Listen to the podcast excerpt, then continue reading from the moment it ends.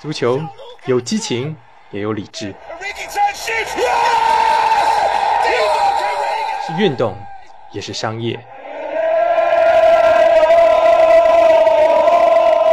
橘猫财经足球，用数字带你解读足球的商业。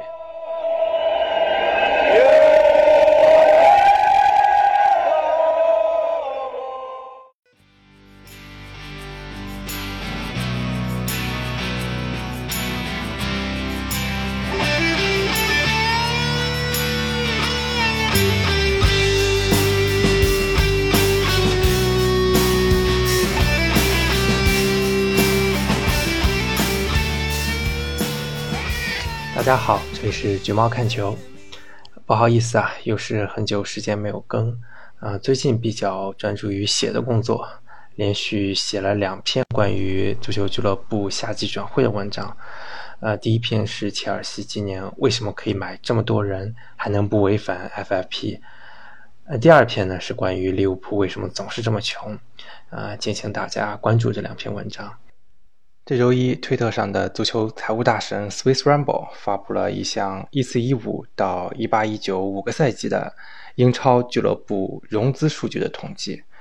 我觉得也是挺有话题性的，尤其从这里可以清楚地看到每一家老板在这五年的期间里面到底投入了多少资金，可以说谁是所谓的好老板，谁是所谓的坏老板，呃，一目了然。本期节目呢，就是在这给大家分享一下这个比较有意思的统计。呃，在正式节目开始之前，我还是想回顾一下之前的梅西事件和那期节目。呃，也不能算是在这显摆自己上期节目的判断有多准确，呃，只是想回顾一下自己的心路历程吧。第一时间呢，我当时是觉得梅西离队是绝对不可能的，因为他的工资实在是太高了。后来经过一些仔细分析呢，其实呃，发现还是有球队拥有足够的财政资源可以承担梅西的薪水的，只不过说这个代价可能会比较高，会呃无法按照原来的计划进行建队。那么当时和曼城传闻最疯的一段时间，我听到很多的一线记者的博客的态度都是类似的，说一开始觉得不可能，后来觉得这件事儿越传越真，越来越有戏。一度呢，我也是觉得自己是不是低估了经营者的疯狂和这个梅西的魅力。呃，到最后呢，我觉得自己一开始思考问题大方向还是没有问题的。包括上期节目也聊过，曼城其实是很向往梅西，但是不会在合同纠纷还没解决的时候就来趟这个浑水，毕竟这是事关几个亿的合同赔偿。事后再看呢，梅西团队可能本身也确实有点冲动，没有完全的衡量好其中的这个利弊，最后闹出了这样的一场大戏。呃，为什么要做这个心路历程的回顾呢？也算事出有因吧。呃，之前有一个朋友在微博上用四个字来评论我平时的发言，说我是财报看球。这四个字呢，怎么看怎么别扭，总觉得像是在讽刺我的意思。那我觉得我也挺无辜的，我就是一个普通热爱足球的球迷啊，只不过是闲暇时间用自己的一点专业知识，分享一点看待足球俱乐部运营的不一样的故事，那咋就成了用财报来看球呢？首先，我如果做呃普通分析技战术内容的话，可能大家已经见得很多了，而且我也没这个技能。这年头，不论是有教练证还是没有教练证的，看球时间长的还是短的，大家都可以在网上去指点江山，评论这些世界级名帅的得失。那我再去聊这个话题的话，就没啥意义了。我虽然没有教练证，但我有注会和金融分析师的证啊。如果我可以利用这个给大家提供一些新的视角，那比我看看二坛那些不懂装懂的技战术那是有用多了。呃、那有些事呢，也真不是我有意逆着大家的心意来，那这个世界就是这样，很多理想啊感情的东西啊，最后都是要以经济作为基础的。大家可能想听大国米收购梅西，或者利物浦豪购姆巴佩这样的故事，这说实话就跟我想买汤臣怡品的一套房子一样啊，大家他们都可以歪歪，但是有意义嘛。也是希望大家能够理解我做这些内容的出发点，那如果觉得有趣，愿意陪伴橘猫成长，那也实在是不胜感激。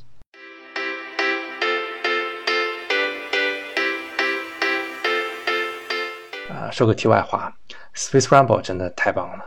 解决了我一直以来都很棘手的一个难题。二十家俱乐部过去五年的数据，需要翻一百本审计报告，现在有人给你代劳了，除了摩拜真的没有其他语言了。那这个榜单里面呢，是把融资分为了两大类，一大类是来自股东的资金，另一大类是外部融资。股东这块呢，可以分成直接股权注资和股东借款。啊，股东借款呢，在财务上经常会被叫做 soft loan 软性贷款，因为股东给的嘛，爸妈给你的钱你还会还吗？当然有时候是要还的，但毕竟和外人借的钱比起来还是不一样的，而且很多股东借款还没有利息，大多还没期限，真的是很够 soft 了。外部融资呢，绝大部分都是银行借款，小部分还会有设备融资租赁啊，一些球场融资租赁等等。对这两大类的融资还有一些抵减的项目啊、呃，比如针对股东的直接注资，分红就是抵减项。针对股东和银行借款呢，支付的利息是抵减项。介绍完背景知识呢，我们来看看这个榜单的具体排名。虽然大神汇总了总融资额的一个排名，但我觉得还是分成两块讲比较好一点。那股东那块呢，是衡量老板的爱，对外融资那块就基本是公事公办了。好，前方高能，大波会议材料来袭啊！二十支球队里面，十二支球队在五年中有收到过来自老板的注资。那也可以看到，并不是每个英超球队都是需要依靠老板的钱来过日子的。先让大家猜一下，哪些球队会排在前面呢？保准会让人大跌眼镜啊！第一名的切尔西可能不意外，那毕竟阿布一八一九赛季就刚刚借进来 两点四七亿英镑，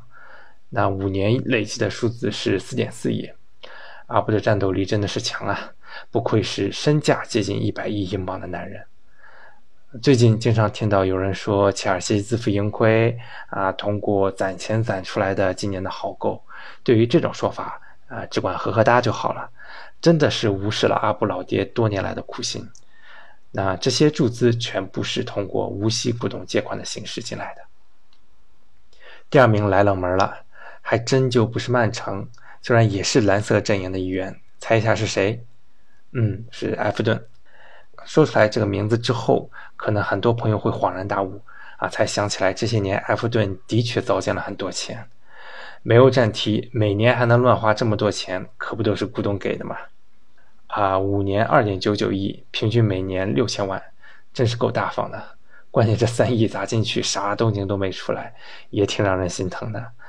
当然还是得澄清一下，严格说这三个亿并不直并不是直接被糟蹋的那三个亿啊，老板伊朗富豪莫须里借进来的这些无息借款，主要是用来偿还之前的外债，但羊毛出在羊身上，不然球队还得再借外债，不是吗？继续顺着榜单往下走，排名第三的还不是曼城啊，而是贵族主队阿斯顿维拉。啊，值得一提的是呢，这 一点九三亿英镑全部都是直接的股权注资，其中 一点零六亿是最新的现任老板啊，接替中国商人夏建统的埃及首富纳塞夫·萨维里斯以及美国金融大鳄维斯利·艾登斯。这个艾登斯呢，同时还是 N B A 密尔沃基雄鹿的联合老板，他的千金马洛瑞还是个网红大美女，别问我咋知道的。那这些呢，是他们上赛季投入的用于升级大采购的钱，其他的这些注资都是以往的老板投进来的，这么看升级的代价还是挺大的。在这里也讲一下股东注资和股东借款的区别吧。那注资呢，就是直接注入资金作为公司的所有者权益啊，投进公司之后，除非是通过分红，这些钱你是拿不回来的，而且分红这事儿呢，也是还完利息，公司盈利了之后才能考虑的，啊，能把资金作为注资投入公司的，基本上就没指望能回得来。而借款就会灵活一点，你把钱注进来啊，未来如果经营好的话，可以慢慢抽回来，不需要付出任何代价。啊，通过分红呢，还得雁过拔毛一层，交一波所得税。那收回借款，那就是名正言顺。如果未来公司经营的不好，没法归还这些贷款，那继续放着也没啥，反正是自己家的败家儿子，还能离咋地？但是呢，这种骚操作到了正式场合也是没法继续的，比如上市的时候，这些关联方往来都是重点清理的账户。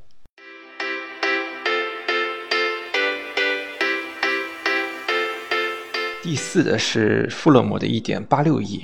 呃，富勒姆的老板是巴基斯坦裔的美国商人沙希德·可汗，也是跟我们著名的大 V 胖老师可汗臭名。呃，富勒姆的投资可能在上一次打英超的时候大家曾经有感受到过，呃，有点像去年的维拉，砸钱买了好多球员，结果效果不达预期啊，英超一年游就下去了。今年这个农场主就谨慎多了，没有再去豪购一些有名气的来自其他联赛的球员，而是以实用派的啊，在英格兰打拼的球员为主，看看今年能不能保级吧。那可汗的这些年的投资都挺均匀的，每年都会借进来三千到五千万之间，也算是一种稳稳的幸福吧。排名第五的也算是个冷门，是海鸥布莱顿。呃、老板托尼·布鲁姆曾经啊是个职业扑克玩家，呃，也算是从赌徒玩成了亿万富翁。那和前面这个可汗类似，每年都会借进来钱啊，五年合计是 一点六亿英镑。呃，布莱顿虽然看似是不声不响，其实这些年还是做了很多投入的。呃，比如上赛季他们就净投入了七千五百万，啊，引进了莫派、特罗萨德这些球员。之前我在虎扑上跟一位 G R S 进行友好交流的时候，呃，引号的友好交流啊，呃，对面曾经说，你说利物浦没有土豪老板，人家布莱顿年年买人，难道人家有土豪老板吗？打脸总是来的这么干脆。那你要想啊，海鸥一年全部营业收入也就 一点一亿左右，花这么多钱引援都是哪来的呢？第六名才是咱们众望所归的曼城，五年只花了 一点四二亿英镑啊，这个只也只也得加个引号。这事儿呢，我觉得也可以理解。这五年基本上曼城已经成长成了一个冠军级别的球队，每年稳定参加欧冠，收入高也不稀奇。那相应的呢，老板的注资也不需要那么多了。在此之前的六年里，曼索尔一共投入了十一亿。可能还有朋友会指责说，酋长还会通过其他渠道来注入资金，那这个可以关注我的第七期节目，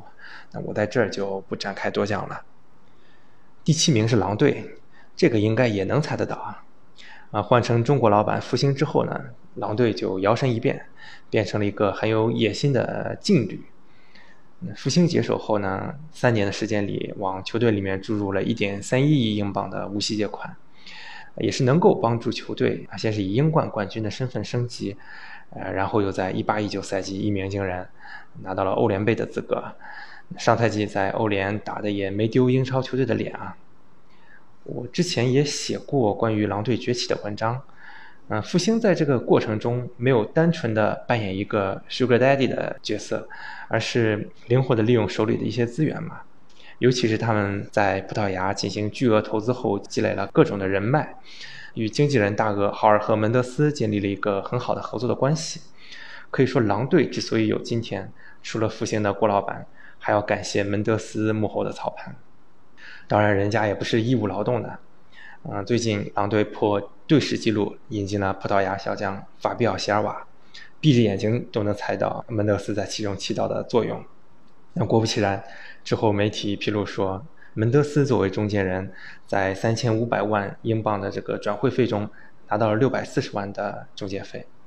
再加上席尔瓦正牌经纪人公司三百多万的佣金，这笔交易整体的佣金数额就达到了一千万。感兴趣的朋友可以去我的公号输入狼队，详细了解复兴和狼的故事。第八名是谁呢？搭档新科冠军利物浦驾到。成天被球迷骂抠门的这个分威竟然排名这么靠前，惊不惊喜，意不意外？那 Big Six 里面排名第三，高于阿森纳、热刺和曼联。我反复看到亨利在扬眉吐气的样子了。我上周刚写过一篇关于利物浦为啥在转会市场这么谨慎的文章，里面就解释了说，分威不是不支持利物浦的运作，而利物浦也不是穷到揭不开锅，只是说利物浦有自己的建队策略和谈判技巧。这周 Swiss Rumble 就先来为分威的投入证明，然后周三迪亚哥的交易也搞得差不多了。那梳理下来呢，分威其实是在一四一五和一五一六赛季为安菲尔德的一期扩建提供了两年合计 一点零九亿英镑的借款，这两笔借款从 一八一九 赛季开始改为无息的形式了。那从 一六一七 赛季开始，利物浦三年偿还了大约三千万，再扣掉之前几个赛季已经记过的利息，相当于分威在五年里面是提供了七千五百万英镑的资金，虽然和前几名差挺远的，也没有上亿，那也是真金白银。那实际上如果把这个榜单再拉长到十年左右啊，利物浦的排名应该会更高。分威刚接手的那几年就投入了 一点七亿左右，那如今球队算是走上正轨了，自然也不需要砸那么多钱了吧。第九名是圣巴马利兹联，五年收到了总计五千四百万的资金，其中两千一百万是直接的注资。一七一八赛季的时候啊，利兹联接受了来自 N F L 的旧金山四九人的投资，这个也挺少见的。呃，一个俱乐部去投资另一家俱乐部，那这个交易的数额是一千一百万，买下了大约 百分之十 的股份。现任的老板，意大利传媒大亨安德利亚·拉德里扎尼是借进来了两千六百万。贝尔萨的足球美丽归美丽啊，缺了钱也是不行啊。第十是水晶宫，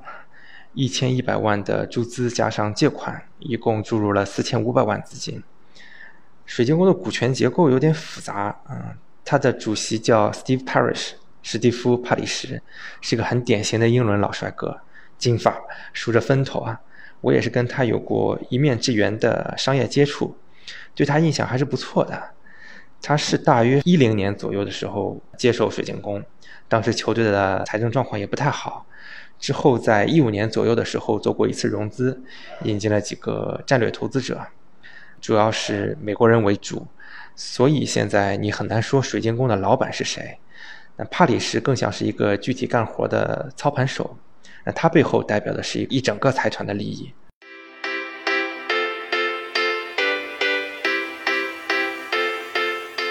下半区第一是谢菲尔德联，五年收到了一千七百万，主要都是直接注资。谢菲联的控制权最近是在争执之中，之前二十多年谢菲联一直都是在本土房地产大亨凯文·麦凯布手下经营的。我也是在工作中接触过前谢菲联的员工，他们对这个老主席也挺认可的，是个本地商人，也挺热爱球队，包括之前也曾经想进军中国市场，搞了一些成都谢菲联啥的，最后也是无疾而终。那如今呢，球队的控制权落到了一个叫阿卜杜拉的沙特王子手里，其中的具体的纠葛啊，建议大家可以去看一下维罗叫 Vincent 罗的一篇文章，他在知乎和虎扑上应该都有发过。那但这个阿卜杜拉也没多少钱，也有一句话说嘛，沙特最不缺的就是钱和王子。看这个阿卜杜拉出手也是挺抠抠搜搜的吧，之前也向阿联酋国家银行借了一笔钱来收购在麦凯布手中的球场、训练基地等资产。我之前也是开玩笑说，我说这怕不是个假王子吧。接下来第十二的圣徒南安普敦也没太多好说的。那前老板卡特琳娜·利伯海尔一四一五赛季提供了一千八百万借款，收了 百分之五 的利息，这个利率不低了。后来俱乐部基本算是还掉了，加加减减还剩一百万、啊、基本等于没投钱。下一个第十三名、啊、流量打卡来了，阿森纳。这五年注资金额是多少呢？对，就是零。但是零还不是最差的，好歹比热刺和曼联情况还好。很多枪迷都在骂克伦克、呃、其实呢，我觉得克伦克不投钱不是原罪，可能他更多的不当，是在日常经营中投资过于保守，啊，导致阿森纳逐渐走向低谷。要单就道德层面而言，克伦克倒也基本没怎么吸过血，这么多年也就通过母公司 K S E 收过一笔六百万的咨询费。而且就在七月初的时候啊，阿森纳宣布之前向银行借的 一点六亿债券被提前偿还，买单的正是 K S E， 也就是说这 一点六亿将从银行借款转变成股东借款，利率还没披露，嗯，我们现在还不知道克伦克打的什么算盘了，但欠老板还是好于欠银行的，毕竟银行那边出什么事儿的话是没商量的嘛。那你站到理性经纪人的角度，我觉得这可能是一个低息换高息的操作，可能克伦克从其他地方能够获得低成本的资金，那替换掉这笔比较早的高利息的银行贷款，整个集团可以节省一些利息支出。不敢说 K S E 大发慈心就不要利息了，但总归是会比原来低一点的吧。我当时在微博上也是说，克伦克这次是真的干人事儿了。接下来几个情况都差不多啊，呃，都是老板非但没投钱，还让俱乐部往外吐钱，偿还之前股东借款的这种情况。第十四的伯恩利还了四百万，第十五的西布朗倒不是还钱五百万，是借进来两千两百万，却分红分了两千七百万，这个操作也不太符合情理。你既然还欠着股东的钱啊，为啥不直接还，而是选择分红呢？那我前面也讲过，这个其中还牵涉到一些所得税成本，猜测啊是跟一六年的所有权交接有关系，可能是前股东拿一笔钱走人。那现在老板中国人来过船，至今还没注入过资金。第十六的莱斯特城偿还了股东六百万借款，这个也是挺牛的，这些年拿了一个英超，上赛季还表现得这么出色，差一点拿到欧冠的席位，竟然还没花过股东的钱。第十七的西汉姆先偿还了四百万股东借款，又借进来一笔来自 director 就是总监叫 J 阿尔伯特史密斯的借款一千万，然后期间总计偿还了一千七百万股东借款利息，这个利息也是高的挺离谱的，我没有很细致的研究过铁锤帮啊，但我只是知道他们的联合老板苏利文和古尔德好像和球迷的关系一直不大好，而且也是一直在兜售球队。最新一条新闻是说有财团出价四个亿。那就让我们看看啊，这对双雄接下来会怎么操作了。倒数第三的纽卡斯尔联偿还了老板麦克阿什利一千八百万，这个就不意外了。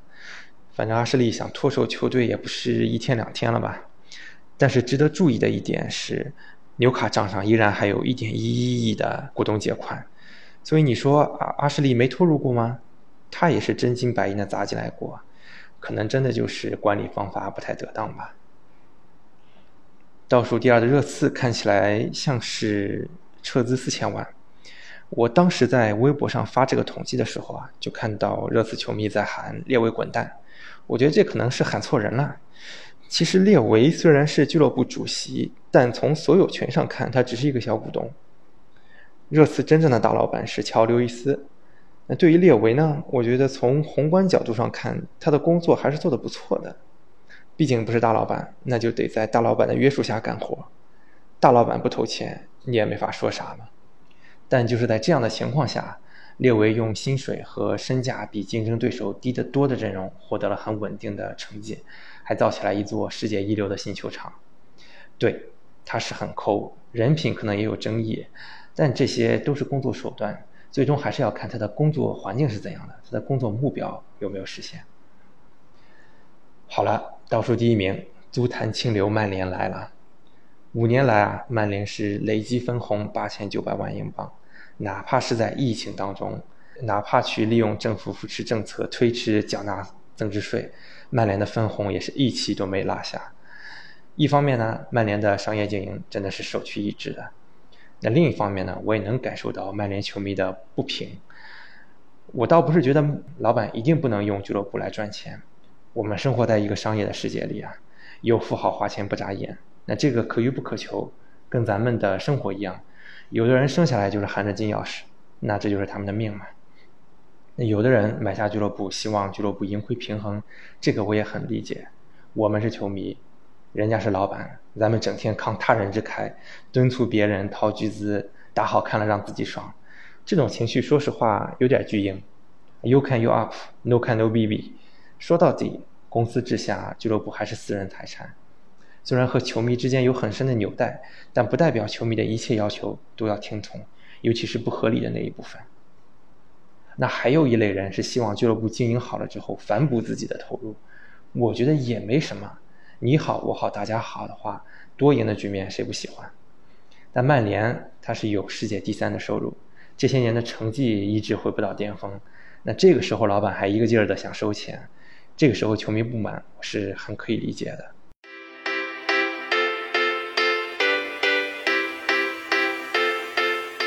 前面最有话题性的老板注资聊完了，其实扯了很多跟老板有关的故事，希望大家能够喜欢。那另一块对外融资，我觉得就简简单介绍一下吧，这块有点太硬核了，嗯，跟商业运作关系比较紧密，球迷呢可能不太爱听这方面的东西。对外融资啊，就是银行借款这一块，热刺基本上是一枝独秀， 五点六一亿英镑遥遥领先。这也主要是来自这个造价十亿的新球场，后面的莱斯特、水晶宫、维拉借进来呢，都是千万级别的数额，都差得很远。那还有十支球队这五年期间合计是归还银行借款的，啊，归还最多是阿森纳 一点零一亿，啊，算上七月份那笔新赎回的债券的话，那就更高了。啊，曼联是归还了八千万，这些金额高，主要也是因为他们借款余额本来就太高了。呃，也有一些球队不爱借银行的钱，比如说利物浦，银行借款余额才五千万。我之前去查过分威的另一家体育俱乐部波士顿红袜的数据，啊，发现红袜账上一分的有息负债也没有。看来这是一个集团层面的偏好，就是比起借钱来，我更喜欢使用自有资金，毕竟借的钱都是有成本的，要付利息。要是划不来的话，还不如我自己给球队提供资金呢。这个呢，每家有每家的活法，像房地产企业负债率低于 百分之七十 的都很少，那那有的企业像老干妈这种自己过得就挺好，不上市不融资，那人家也活得下去，这个咱就不多加评价了吧。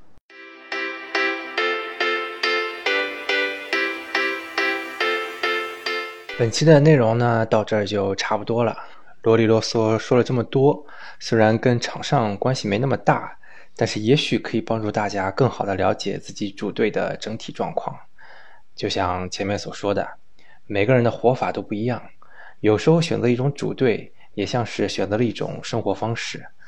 如果你喜欢的生活方式和你选的主队是错配的，那可能会挺痛苦的，但换一个角度讲，你可能是在足球里体验了另一种人生。可能我联想的有点过多了，新赛季开始，中国区的转播也落地了，在这儿预祝大家的主队在二零二一赛季都能够有出色的表现，我们下期再见。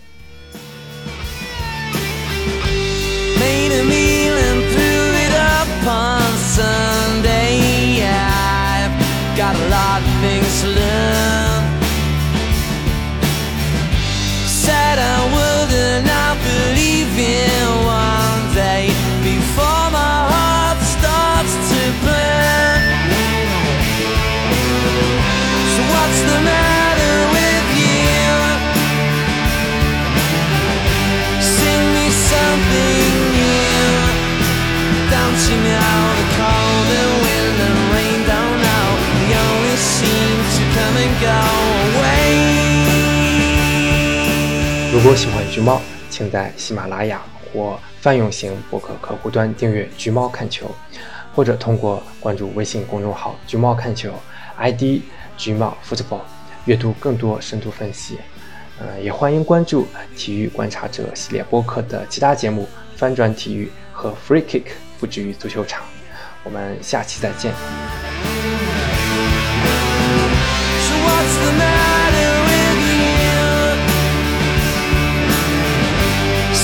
Something new, dancing out.